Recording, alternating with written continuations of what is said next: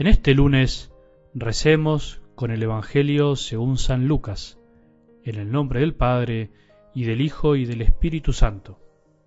Levantando los ojos, Jesús vio a unos ricos que ponían sus ofrendas en el tesoro del templo. Vio también a una viuda de condición muy humilde que ponía dos pequeñas monedas de cobre y dijo, Les aseguro que esta pobre viuda ha dado más que nadie, porque todos los demás dieron como ofrenda algo de lo que le sobraba, pero ella de su indigencia dio todo lo que tenía para vivir. Palabra del Señor.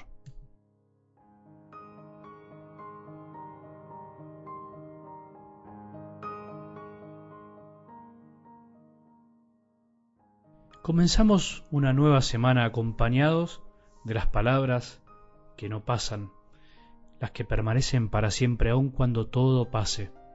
Palabras de Dios, palabras que quedaron grabadas para siempre en la Sagrada Escritura y en cada corazón que las cree y las lleva a la vida.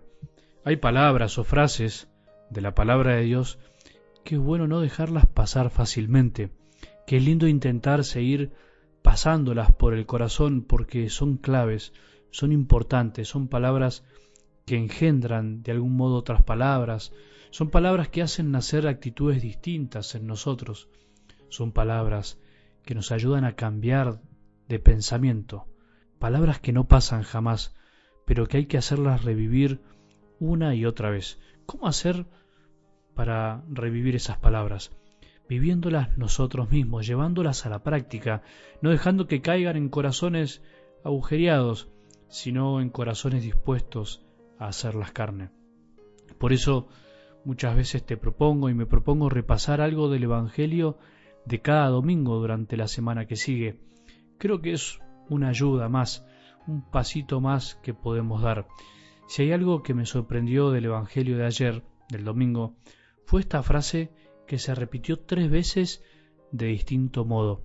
Sálvate a ti mismo. Impresiona esa escena y todo lo que significa. Distintos personajes, sin saber bien a quién le hablaban, increpando al mismísimo Dios diciéndole que se salve a sí mismo. La historia se repite. Los hombres, a veces vos y yo, seguimos a veces burlándonos de Dios de alguna manera y nosotros seguimos sufriendo la tentación de bajarnos de la cruz y salvarnos a nosotros mismos. Es una frase muy dura, pero muy profunda, que de a poco iremos intentando rumiar en estos días, como hacen las vacas, que vuelven a masticar una y otra vez el pasto para poder digerirlo. Con algunas frases de la palabra de Dios hay que hacer lo mismo, masticar, masticar y rumiar.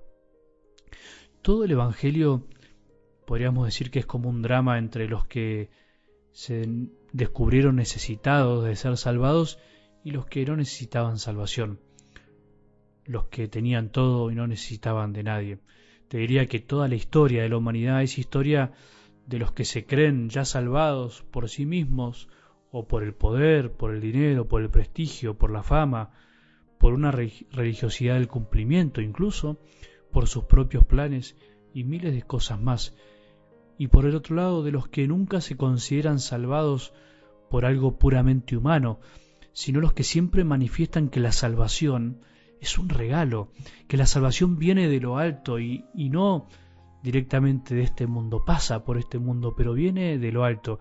Y Jesús, en el medio de la historia o en la historia, es el que le da finalmente todo el sentido. Y Jesús, en medio de toda la historia, queriendo mostrarnos con su amor que la verdadera salvación no viene de los poderes de este mundo, sino que viene su amor misericordioso, de su corazón que ama hasta el final y que desde la cruz, desde el dolor, nos sigue diciendo que no vale la pena bajarse del amor, que vale la pena amar hasta el fin. La pobre viuda de algo del Evangelio de hoy, finalmente, ¿te diste cuenta? Dio más que nadie. La viuda no quiso entonces salvarse a sí misma, sino que con lo poco que tenía quiso ayudar a que otros se puedan salvar, o finalmente ayudarlos. No sé si los habrá salvado, los ayudó. No se miró a sí misma y cuidó lo poco que tenía, sino que confió en que dando con el corazón nunca sería abandonada por Dios. Esa es la lógica del que es verdaderamente generoso. Dar sabiendo que nunca será abandonado, dar sabiendo que todo lo que se da se multiplica y que así como yo pude ser generoso con alguien, siempre habrá alguien generoso conmigo y que el ser generoso finalmente me abre las puertas del corazón de los demás. La más pobre dio más que todos los ricos. Evidentemente Jesús no sabes mucho de matemática. ¿Cómo es posible que alguien que dio menos en cantidad sea en realidad el que más dio? Jesús no sabía de matemática de este mundo, o por ahí podríamos pensar que él medía y calculaba de otra manera, que él calculaba y medía y mide nuestro corazón, lo mira. Me inclino a pensar que él mira lo que a nosotros nos cuesta ver. Para Jesús dar mucho no es directamente proporcional a dar con el corazón y dar poco puede ser compatible con dar todo.